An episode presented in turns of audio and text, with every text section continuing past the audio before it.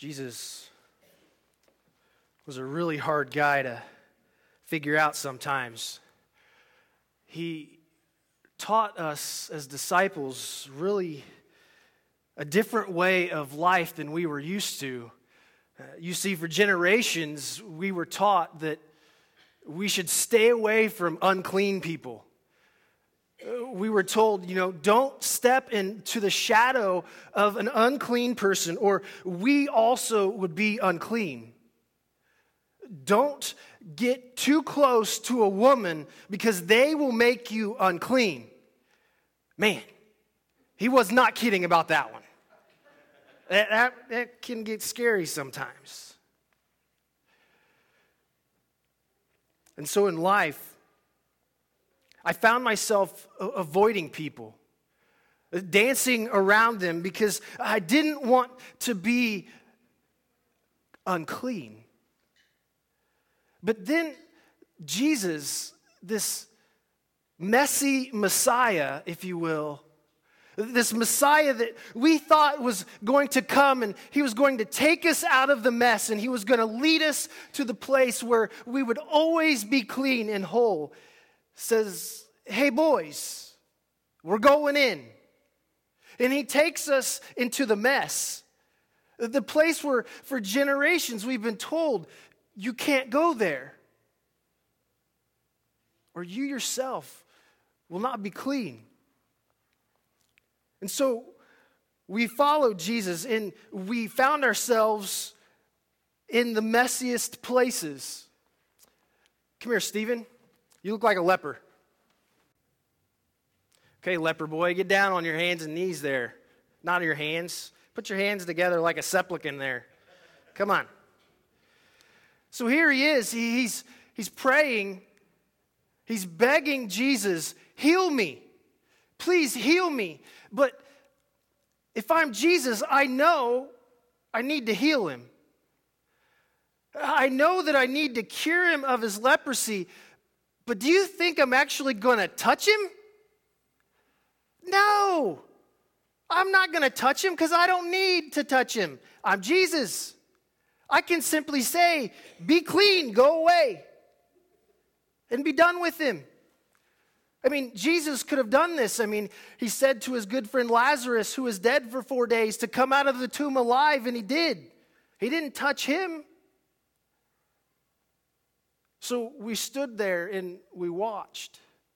As, as Jesus reached out his hand, and we thought to ourselves, no, don't touch him. If you get leprosy and die, we can't even write the New Testament, so please don't touch him. So we're standing there and we're thinking, okay, we're going to get one of these, uh, be clean. Or maybe he, you know, take the hem of my garment, be clean. But we're going to keep him at a distance because we don't want to touch him because we don't want to be a mess like he is. But you see, Jesus taught us to do things differently. You see, Jesus taught us that we had to roll up our sleeves if we wanted to be in God's business. He told us that we had to roll up our sleeves and we had to go to where the mess was. You can't do God's work acres away from the mess. You have to go to the mess. You have to be there in the mess. And so, what we found Jesus doing to- totally out of the dark in our minds was he did something differently. But he got down. And he, he got down and he looked at him in the eyes and he touched him. But he didn't just touch him, he embraced him. To think of someone who had leprosy, they had not been touched in years. And now to feel not just a touch, but an embrace. Feeling the love of somebody. And Jesus stood there and he hugged. And he continued to heal him. But not just heal him of his leprosy, but he continued to teach him and to heal him of this thought in his mind that because he was a mess, he had no business in God's business. God loves the mess. Thank you, Stephen. I just healed your brother, so um, don't go get yourself stoned, um, uh, become a martyr. If you don't get that, look in the book of Acts. If, if you've read my book at all, um, I, I happen to write the Gospel of Matthew just in case. I'm, I'm Matthew, want to introduce myself to you. And if you've read my book, you, you'll see that Jesus gets messy a lot. And as you look at these words and you look at the life of Jesus, you quickly see that the Pharisees, these, these people who were the teachers of the law, they knew everything about what was right. And they were the ones that would teach what was clean and unclean, and, and we couldn't eat certain foods, and we couldn't go certain places, and we couldn't leave our homes on certain days, or we couldn't walk more than seven feet away from our homes, or we would be considered working. And so they taught, and Jesus became their, their enemy. And so they quickly became, began looking for a way to kill Jesus and they suckered this idiot Judas. Um, I don't know what he was thinking, but he ends up betraying Jesus. And as the guards took away Jesus, the other disciples and I ran and hid because we didn't want to be killed either. So we hid. And Jesus was flogged he was beaten. He ended up being sentenced to death on a cross by Pilate. We watched in amazement as Jesus didn't fight. He, he didn't talk back. He, he didn't try to get out of this death sentence. He didn't try and run and get away from the guards, but he stood there as the Roman guards placed a crown of thorns on his head, and they, they mocked and spit at him. And we just sat and watched from a distance. We didn't want people to know who we were. And out at Golgotha, as we stood back and, and we watched as the Roman guards crucified Jesus, this, this man who we had loved and we had followed for over three years, and we had left everything behind to follow him, and he had taught us this new way of life. And as we watched him die, I couldn't bear to look. And as I turned away, and I couldn't bear to see the sight of this man that I loved being crucified, I remembered that Jesus said that the greatest gift, the greatest thing someone could do for another was to lay down their life for their friends. And it hit me. He did this for me. He was dying for me. Jesus gave his life for me. It should have been me up there. I should have been at least with him. But he died alone. He died knowing that his friends deserted him and abandoned him in the most critical point in his life, and we ran, and he did this me.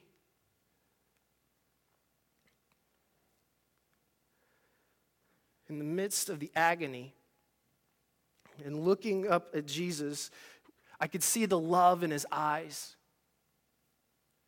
And I watched as he took his final breath and he said the words, It is finished. And all of a sudden, the ground began to shake. The rocks began to, to split open. And all of a sudden, we even had reports coming to us that the, the temple curtain had been torn. Do you know what this means? Do you know what it means? The fact that the temple court curtain was torn. You see, on the Holy of Holies was the only place that the high priest could go. No other person could go into the innermost part of the temple. And they could only give the sacrifices. And that was the place where God was considered to be. And so we find that the Israelites worshiped this God that seemed to be far off, to be inaccessible to the ordinary person. We couldn't have this close relationship with God because there was this separation between us, because we couldn't go to the place where He was at. And this wasn't any small curtain. This curtain was 60 feet tall and three inches thick. This curtain could not be, have been torn just by any person walking up and tearing it. Even if they cut it at the bottom and began to tear it, it wouldn't have worked because it says that the temple curtain was torn from the top to the bottom. Only God could have done it. And so, what we see is when Jesus dies on the cross, we see the temple curtain being torn. And we see this divide that was once there being taken away. And we see this place that can now become home. We see the place where Jesus and God and man can be together. We can now have a relationship with Jesus. Personally, knowing Him because of what He did on the cross for us, we can now have a relationship with God. One of the other disciples who, who God spoke to, and he, he wrote the book of Revelation. And when Jesus was speaking to the church of Laodicea, he told them, Here I am. I stand at the door and I knock. Whoever will come to the door and let me in, I will come in with them and eat with them, and they with me. You see, what Jesus wants is he gets rid of this curtain temple stuff and says, That doesn't work anymore. He says, What I want is to come in, I want to eat with you. I want to know you personally. I want to live life with you.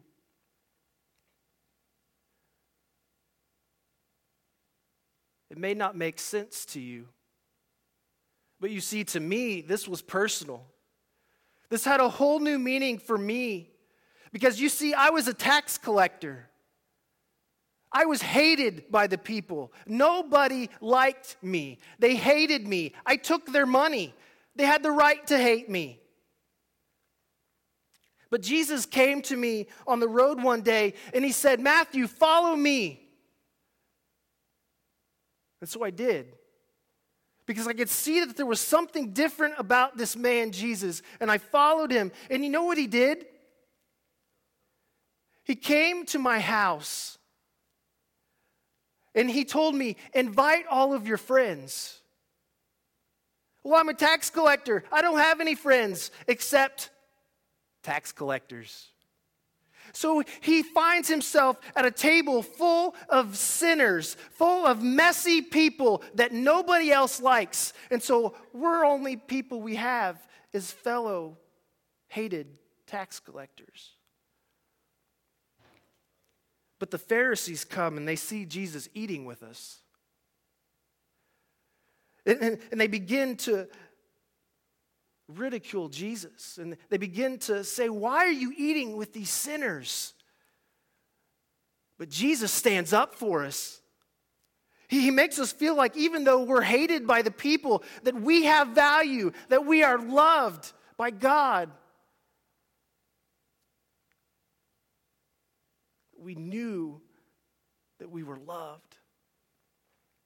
So Jesus comes and he wants to sit at a table with us. He wants to be involved in our everyday lives. He, he, wants to know the biggest details and the smallest details of our life. He wants to know everything about us. But you notice Jesus said, I come to the door and I knock. It does not say, I come to the door and I let myself in and I sit down at the table with you. You see, it's our job to invite him in. Jesus isn't going to force his way into our lives, he's going to knock. He's going to politely ask if I can come in. But it's up to us to invite him in. It's up to us to ask him to come into our lives.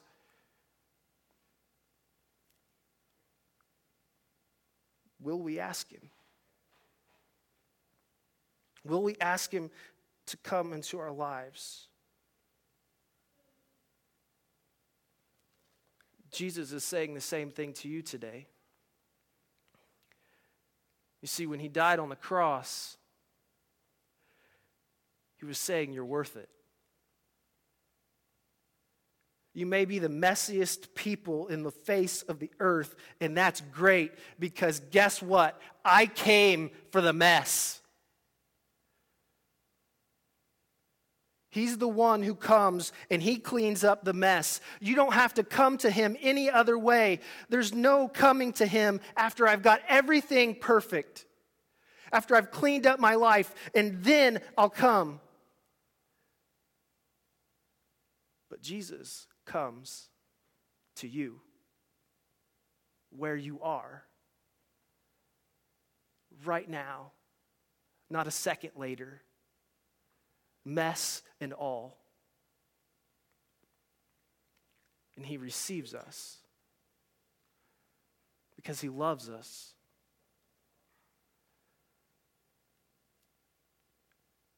You know, one of the things that as I have prepared for today, knowing that this day was coming, I've, in the last two months, I've had at least a handful of people come to me and ask me, Can I come to your church? I'm like, Yeah, of course you could. And they're like, No, would I be welcome in your church? Because you see, they're different than us. They think. And I'm thinking, No, you're not. Trust me. the biggest tragedy in today's society is the fact that people actually have to ask, Would I be welcome in your church? Because Jesus says they're worth it. Jesus said, I don't care what their life looks like. I don't care what you think about their life. I don't care how you judge their life. It doesn't matter. All it matters is what I did, Jesus, on the cross for them. Nothing else matters because they're worth it. Jesus says you're worth it. Today, I'm going to ask you to respond. I'm going to ask you to think about your life. Because Jesus is knocking. It's not a matter of if he's at the door, it's a matter of will I open it? For some of us, we have given our life to Christ. We, we have chosen to follow Christ. And we've said, Yes, Jesus, come in, sit down and eat with me and be part of my family. And so I want you to do something for me today, those of you who have chosen to follow Christ. In a few moments, I'm going to have you come up. And I'm going to have you write your name on the cross, symbolizing that you get it, that you understand that Jesus says you're worth it. Then there's another group of people that I want to invite up. And, those are the people who maybe have been searching in their life, maybe are at the point of asking the questions of understanding, like, I, I need something in my life. I, I see the void. I see there's something missing. I just don't know what it is. It's Jesus. I'm confident in saying that. But let me say this just because you say, Jesus, I want you in my life, does not mean, poof, the mess is gone. I'm the pastor, still got a whole lot of mess. It's a process. But the process does not begin without Jesus. The process does not end without Jesus. And so if, if you're searching, and you're at that point where you're willing to say, Jesus, I, want you in my life. I want you to come up too. I want both groups to come up at the same time. There's no like two separate groups and everyone gets to feel uncomfortable because I'm not going up there because no way am I going to be called out. Everybody at the same time.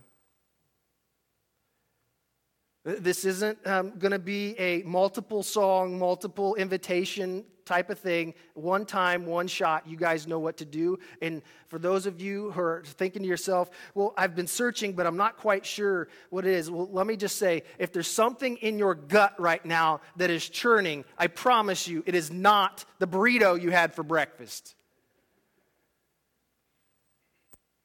It's Jesus talking to you. Well, I don't understand what he's saying. Well, let me tell you this. I've been a Christian now for a while. I've been a follower of Christ. Um, not ever have I heard Jesus yell at me. He's never like spoken loudly to me where I could actually understand clearly what he wanted me to do. Because, see, Jesus likes to do this little thing. It's called whisper. Because you see, when he whispers, you have to block out everything else. And you have to take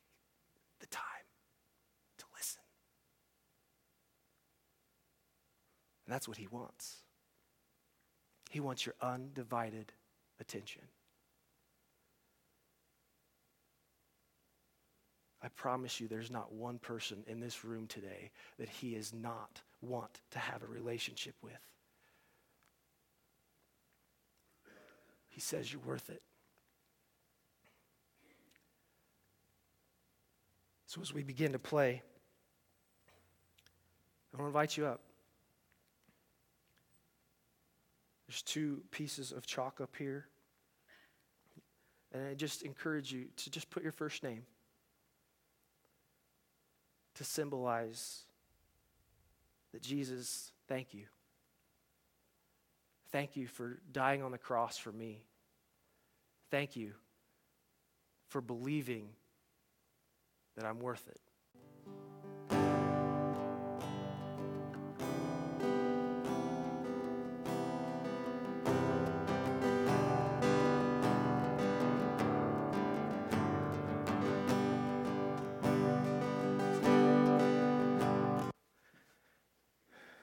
Me say this. I'm not going to call anyone out. I'm not going to embarrass anybody. I just want to say that if this was a first for you, if this was the first time for you to say and fully relinquish yourself to God and say, God, Jesus, I need you in my life, I just want you to know you're not alone. I don't want you to, to think that this is something that, that now I have to take on by myself and I don't know what to do next. Because there's going to come a time when you're not going to know what to do. How do I grow even stronger in my faith? What's the next step for me? Don't try and do it yourself. I want you to know that there are people in this church that, that love you and that we will walk beside you. No matter what the mess is, we will walk beside you. We will be there for you. We will be your family. If you want someone to talk to, please know that I am more than willing to talk to you. I will help you in any way that I can. Please do not ever feel embarrassed or uncomfortable about coming to me. That's the last thing you should feel because trust me when I say you're not feeling anything that everyone else in this room has not felt at one point in their life. And so I, I just encourage you to take advantage of the people here. Take advantage of me. That's what I'm here for. That's what I want to be here for. The words that you have heard today, the things that you have heard and seen. You see, when I went through the registration cards yesterday, and I began making a list you see, there's this question down at the bottom of, of the registration card that says, What church do you go to? I go through them all. I pull out the ones where um, it's an imaginary church and that church no longer exists, um, and they don't know that, and so I pull that aside. Well, you don't go to church. And you know, I had a stack like this that didn't belong to a church and a stack like this of people who did. And you see, all those people who don't go to church, they might not have heard this today. They might have been missing out on the greatest thing in their life and trust me when I say, all of the stuff that we're going through in life, they're going through it too. And some of them probably worse. But you see, our job does not end in signing our name on a cross because Jesus says, You're worth it. And when you're worth it and you know it, you want to tell someone about it. Don't keep your faith. Don't keep Jesus to yourself. Because he's not your little personal Jesus that you get to put in the palm of your hand and take him wherever you go, but no one else gets him. Now, Jesus is for everyone. Share him with the people in this community and in your lives. Because just as much as Jesus died because you're worth it, he died on the cross because they're worth it too. And all these blank spaces up here are spaces for their names. Because even though they don't know it, their names are there. They're just waiting. Jesus is just waiting for them to open the door and let him in. We serve a risen Christ who conquered the grave so that you and I might have life and have it to the fullest because he says you're worth.